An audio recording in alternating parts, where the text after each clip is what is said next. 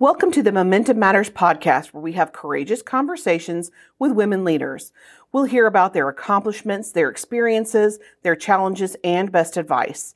If you're inspired by women who have overcome the barriers and gone on to do extraordinary things, you're in the right place. My name's Karen Taradas, and I'm the CEO at Social U, a digital marketing firm offering social media management, training, and consulting. Our guest for today's episode of Momentum Matters is Liz Huntley. Liz is an attorney with Lightfoot, Franklin, and White. She's also the CEO and founder of the Hope Institute, which partners with school leaders to cultivate character development. Today, she'll be discussing the positive role that early education plays, particularly for at risk youth. Now, here's our host, April Benetollo, CEO at Momentum Leaders, a Birmingham based nonprofit on a mission to advance women in leadership. All right. Elizabeth Huntley, mm-hmm. I think the last time that you and I saw each other was in March. Yes. When Momentum honored you as a woman of impact. Yes. At our conference. And that was indeed the last conference that was held at the BJCC. Literally two days before the country yes, shut down. Exactly. Mm-hmm. Exactly. So, welcome back to Momentum. Thank you. Um, I was deeply moved by your story then, and I could not wait. I mean, I've been looking forward to this all week. I could not wait to have the opportunity to um, get that story back out to a wider audience. Well, thank you. So, welcome, and, and we just really appreciate you making the time to be here. When I saw your bio, it's like, with all of this stuff that she does in the community, in addition to being an attorney, how does she fit all of this in? It's incredible. Yeah, it, it takes quite a balance. It's incredible. I'll tell you that. So, you know, we've invited you here today because number one, you're phenomenal. Um, you are a fabulous speaker, which I learned at the uh, Momentum Conference. And um, we, we wanted to focus for a few of our first podcasts on the idea of race and gender and how they impact social equity. Right. There are a lot of people out there who don't have a deep understanding right. of how these things play into why someone may or may not um, have a very easy time getting to a place of success. Mm-hmm. And I know from, from your story and from your, your book, More Than a Bird, um, you had a really difficult upbringing, and that has kind of translated into uh, a lifetime of work helping children have a more equitable start. Is that is that fair to say? That sums it up. Okay. so I'd like to start today by by talking about that early childhood so that our audience has an understanding of what you have had to overcome? You know, I was born in a situation where my parents, they were drug dealers. We lived in a house housing projects in Huntsville, Alabama, in the Butler Terrace house housing projects. They weren't married. There were five kids in the house. We had four different fathers. Uh, it was, my mother had given birth to us from age 16 to 21, so by all accounts, it was a very dysfunctional situation. Uh, but what's interesting is being a kid growing up in that, and it was all you knew people coming and going, money on the table, people bagging stuff up. It was just your normal. Uh, because we know that when kids are of that tender age, you know, unless some of the Maslow's needs aren't being met, like they aren't having food or shelter or those kinds of things, a kid can function normally because that environment becomes their normal. And, and you had those things. And I did. I mean, there. money was there, plenty of it, you know. And so, uh, so I, I was really oblivious, being so young and innocent, to the nature of the criminal activity and the danger, actually, uh, that was going on around me. I just functioned in it as a kid in my own little way. Uh, but of course, it, that dysfunction can't sustain itself forever. And my dad got busted for dealing drugs, and my mom would, my mom started trying to hold down this drug business herself, and started using heroin, one of the drugs they dealt, and uh, and she became an addict. And one day packed us up, took us off to different relatives, and went back there and committed suicide. And so then you know you know you're in dysfunction because we're separated from each other. We're all over the state. Me and my younger sister were in Clanton in housing projects with my paternal grandmother, my dad's mom, and um, and in that home, you know, sort of experiencing poverty for the first time, being separated from my siblings. My mom's committed suicide. My dad's in and out of jail. And then on top of that, within a month of being there, one of my grandmother's uh, young adult sons started to sexually abuse me on a regular basis. So it was a nightmare to say the least.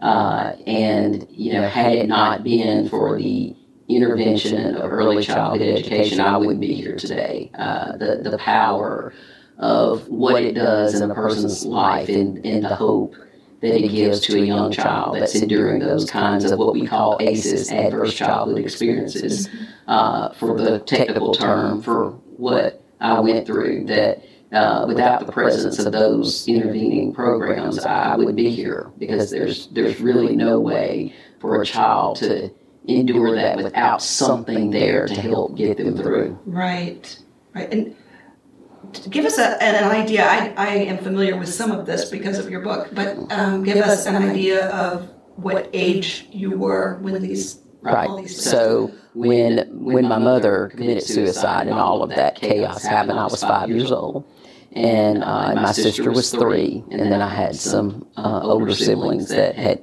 they were put with other relatives at the time, and that I was separated from. So it, it was a it was a very young, tender time, and and you know, and as we know in science now, it was during that time when ninety percent of a child's brain is developed. So you know, it's really critical uh, that they have mechanisms to deal with trauma or ACEs, as we call them, uh, because if we do- if they don't, it can create permanent brain damage.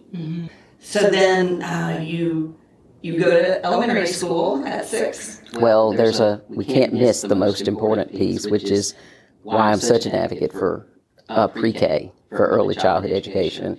So, just by quick way of background in my neighborhood, we were going through integration. So there were some ladies that had decided they want to make sure the kids were ready to go to school when they go across town. School readiness is everything when we're talking about equity and opportunity because we know in science through all of our data that children with without the right support structure in their home come to school so far behind their peers that do have that sort of support structure in learning and exposure to vocabulary and all of these things. So a good early childhood program, a pre-K, a K4, those kind of programs for those underserved communities uh, with children are critical to those kids being able to uh, go to school, school ready. School ready is, is, is just as, to me, as much of a part of the battleground of equity for education as getting a good education in a good quality school and that access. So, um, so these ladies decided they were going to start a preschool to make sure the kids were ready to go across town.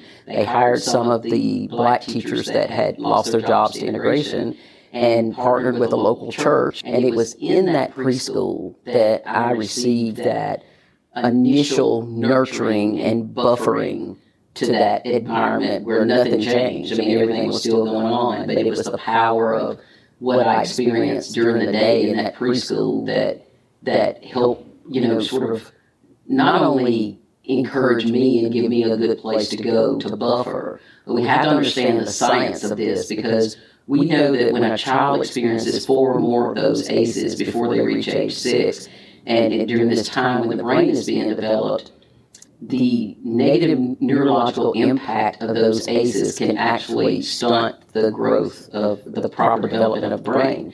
Well, when I wrote my book, I went back and I interviewed some of the elderly ladies that would have known me when I was that age.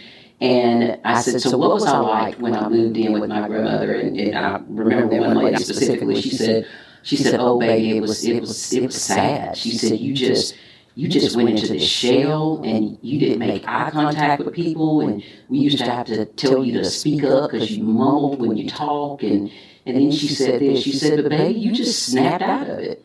You just snapped out of it, and you became fine, and you're so smart. And look at you now. You're all lawyer. We're so proud of you."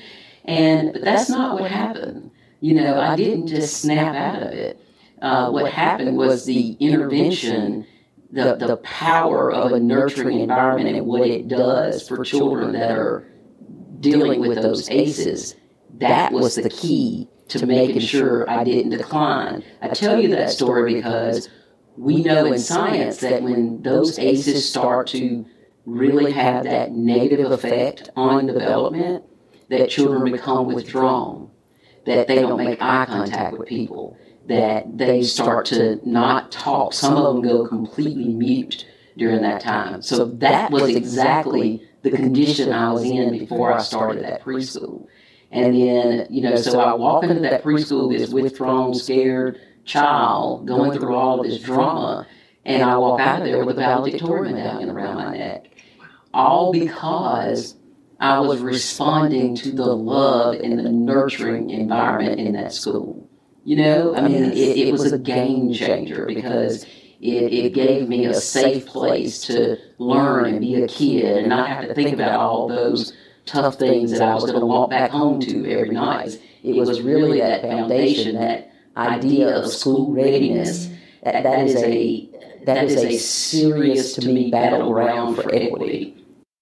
When we're when our children are at toddler age, I mean, I have a five year old that just started kindergarten. He went to high quality pre K, you know, and before going to our state K, you know, K four program through the Alabama Department of Early Childhood, you know, we we identified a mm-hmm. 2 K3 program where we knew he was going to be reaching those developmentally appropriate milestones. Where everyone doesn't have that luxury, right? Mm-hmm. It's not because they're bad parents or they don't want what's best for their children, but it costs. It costs money. A lot of money. The time. A lot of times those programs are only half day programs. So and know, oftentimes they're full. It, it, exactly. So you know the access uh, of those kind of programs to. Yeah uh, children that probably need them more than most, mm-hmm. you know, can be short sometimes. And so um, that's why it's really important. And, and that really drives me in the work that I do for uh, early childhood education and pre K access sure. and school readiness. Now, I want to go back to the Momentum Conference for a second. Yes. Um, when we were there, you brought a really special guest. Mm-hmm. Uh, so, you know, she was my first grade teacher. And there's a beautiful story behind, as I was talking about earlier, the connection between not only being school ready, but early childhood education in terms of when children do go to school and the interaction they have with their educators and what that experience is like for them. So I get up the mor- that morning, we're in the, you know, we're still in integration and there's still some tensions with uh, blacks and whites going to school, and, and I'm a little nervous. And I put on my clothes, eat my breakfast. My grandmother says to me, Elizabeth, I want you to go over to that school. I want you to tell the teacher to put an X everywhere I need to sign on the paperwork, send it home, and I'll send it back tomorrow. So it dawned on me she's about to send me to the school by myself. I was scared to death, but I didn't play with my grandma, so I got my butt on that bus to go to school. And I, you know, I'll never forget. I was scared. We we get over to the school and uh, I walk in and I look on the wall and I see first grade. Well, that's that thing about school ready. I, I could read first grade, not because of learning at home, but because of what I'd learned in that preschool. And I stood there a little longer there were all these pieces of paper on the wall and and parents would come in and they would look on the wall find their child's name and say oh little susie we're going into such and such a room and they'd go off into the module. So i thought well my name's got to be up there. I'm going to the first grade. So i got on my tippy toes and scrolled up and down the list until i found my name and i saw what room number i was supposed to go into and i headed that way. Well, the reason I could read my name and all of know about room numbers was because I was school ready from that preschool.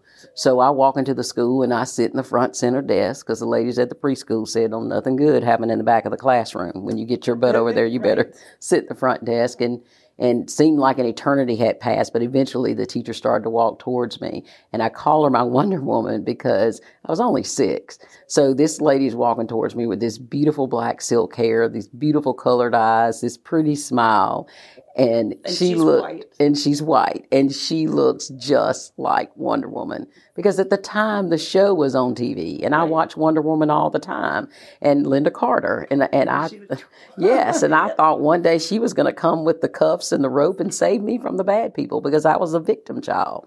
And uh, so I, I, just light up inside and think to myself, could this be? Is my teacher Wonder Woman? Like, how cool would that have been? Well, it, it, as I said, it wasn't Wonder Woman, it was Miss Pam Jones, but she was truly my Wonder Woman.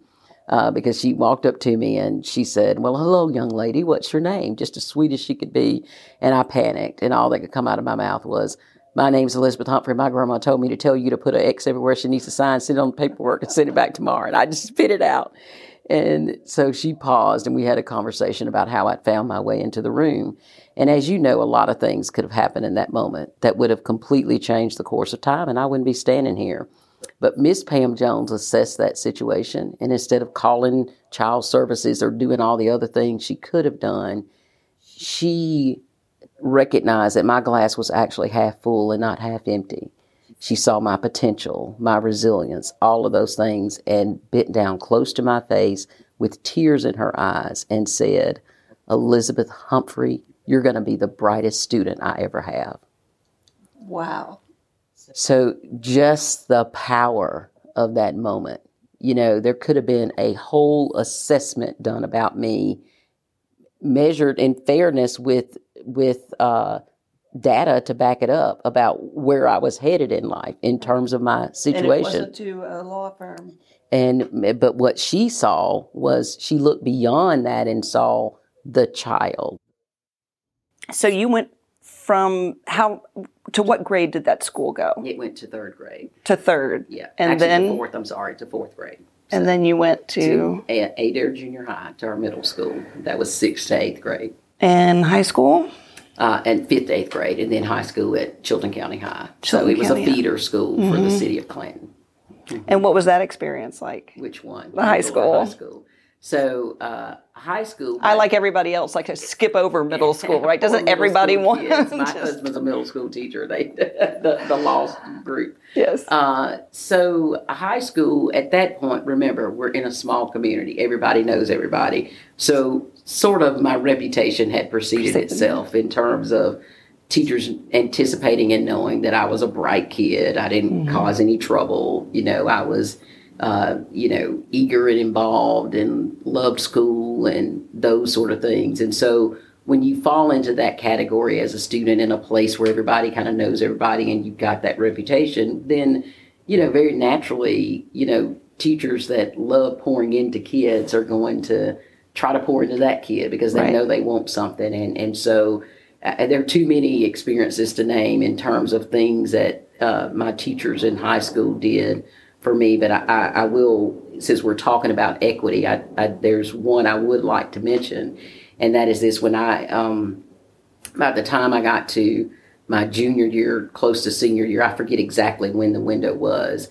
I'd taken the ACT and had a great score, but not the kind of score you needed to get the full ride to college and that type of thing. And I didn't understand because I'd always been bright and I learned well and you know and so but to prepare for a standardized test there, there's just a small slither of folks that can never pick it up never practice never do anything and can go and ace it you know that they fall in a whole nother category that i don't fall into Superhuman. but for most of us, we have to prepare. You Yeah. know, we have to prepare and we have to get comfortable with the exam and sort of learn the the style and you know the Strategies. and strategy strategy behind answering the questions.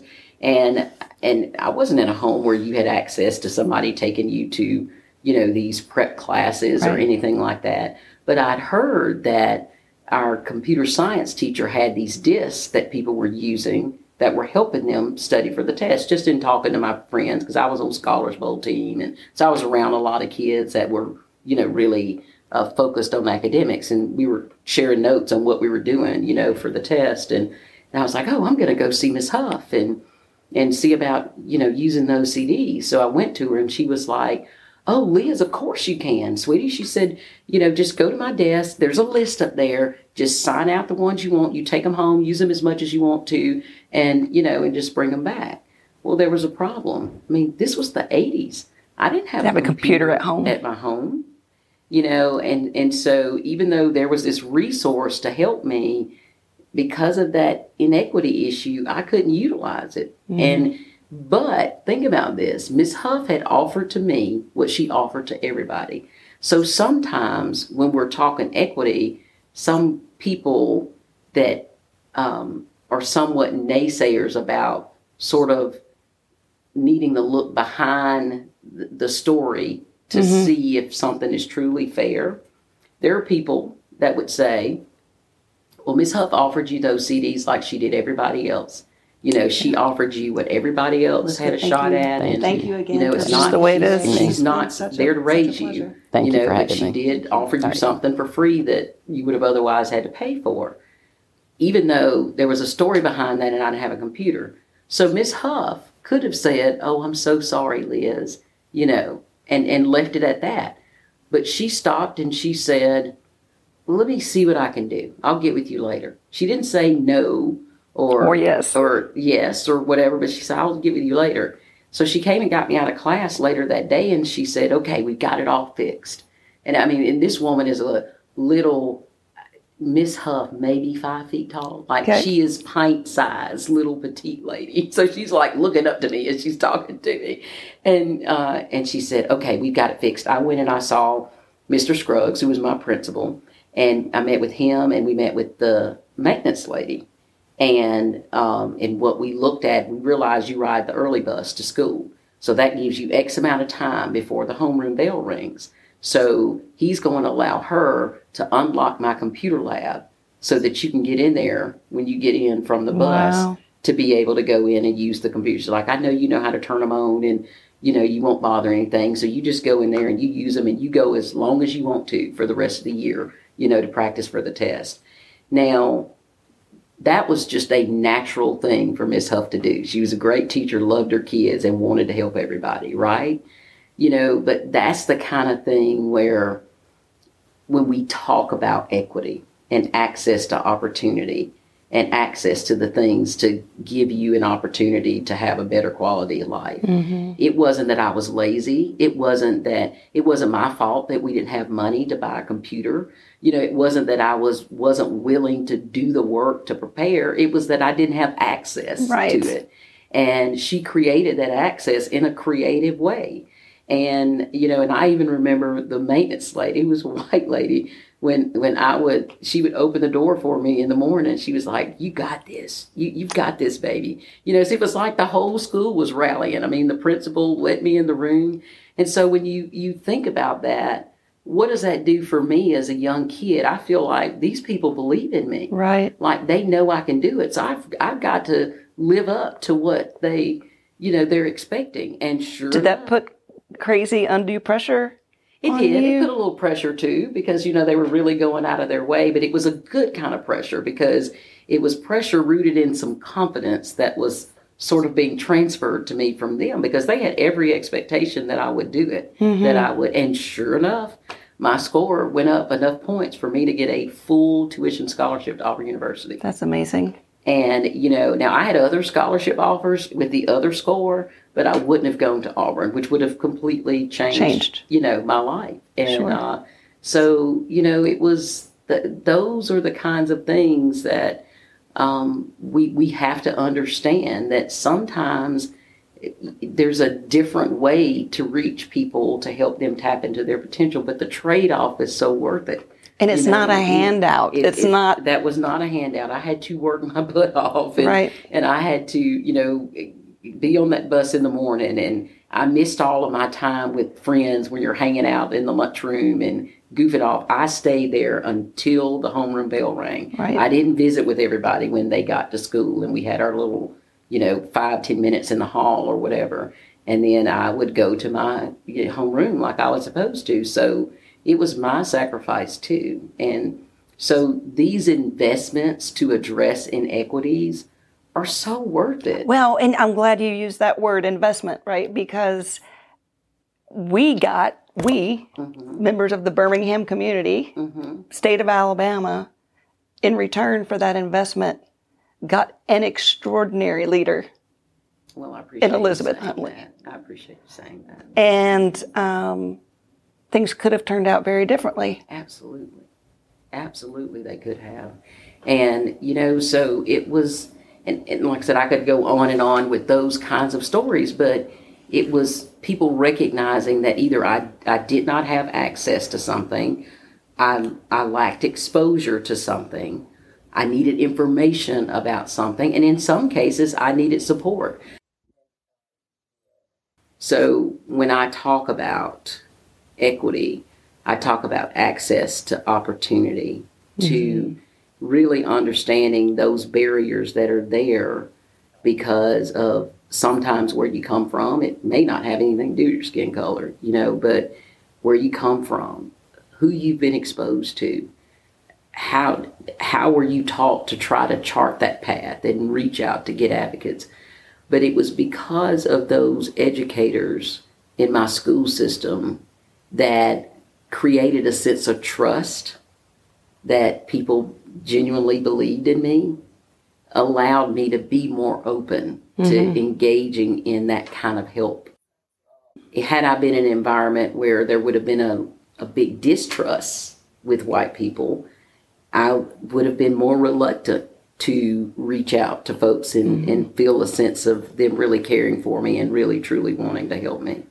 Uh, and, and, and I've experienced that talking to you know my black peers in college or in law school or even in our legal profession that carry that sort of sense of distrust from having been burned by you know uh, situations in life. And that's not to say please don't put a halo over clanton alabama. It's not a perfect town. I did experience racism.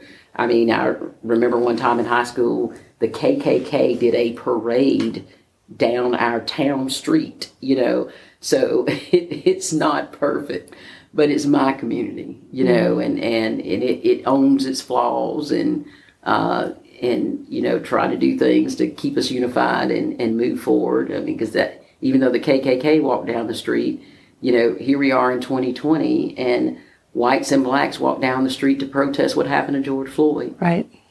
And at the end of that protest, law enforcement, the mayor, everybody, we all came together and prayed you know so it's beautiful so thing. it's that same community right? I mean uh, mm-hmm. you're just not going to find a perfect place out there. If you're looking for that then good luck. I used to think that alabama was the only place that had rednecks and racism until i went to live in massachusetts and i was like this is everywhere. It's, it's actually good, everywhere. good you know. Yeah. Mm-hmm. yeah i understand. Well elizabeth it has been so nice talking with you today again, thank you so much. And and before we before we close, would you mind telling us a little bit about your nonprofit and the work that you do there and how people can support it? Oh, well, so the nonprofit that I started with, with Drayton Nabers uh, is called the Hope Institute. And what we do, we're, we're based at Samford University, although a separate entity. And what we do is we help schools using their school teams to build a culture of character in their schools. Um, you know, Drayton and I are, are uh, kind of unpredicted bedfellows, if you will.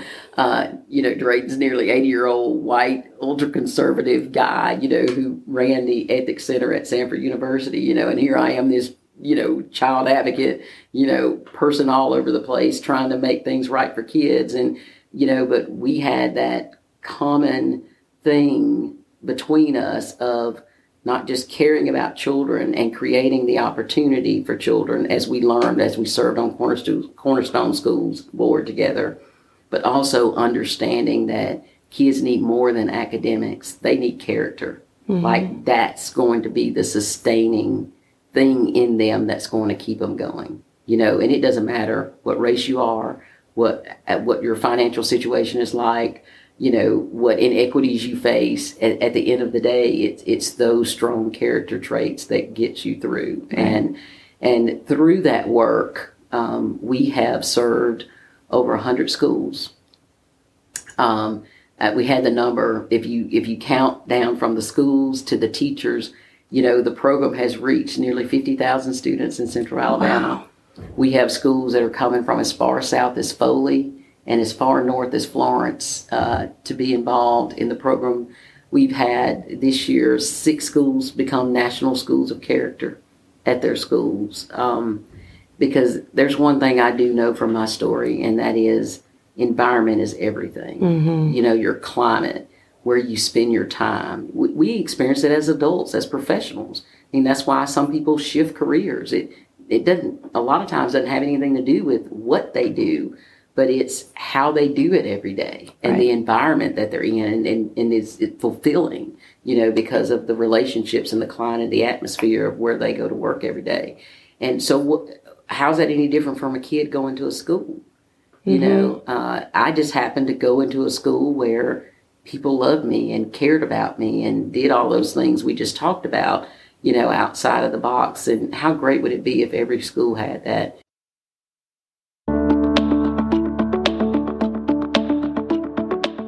The Momentum Matters podcast thanks our visionary sponsor, Regions Bank. For additional sponsors, please check our website, momentumleaders.org backslash sponsors. Signing off, this is Karen Terradas from Social U.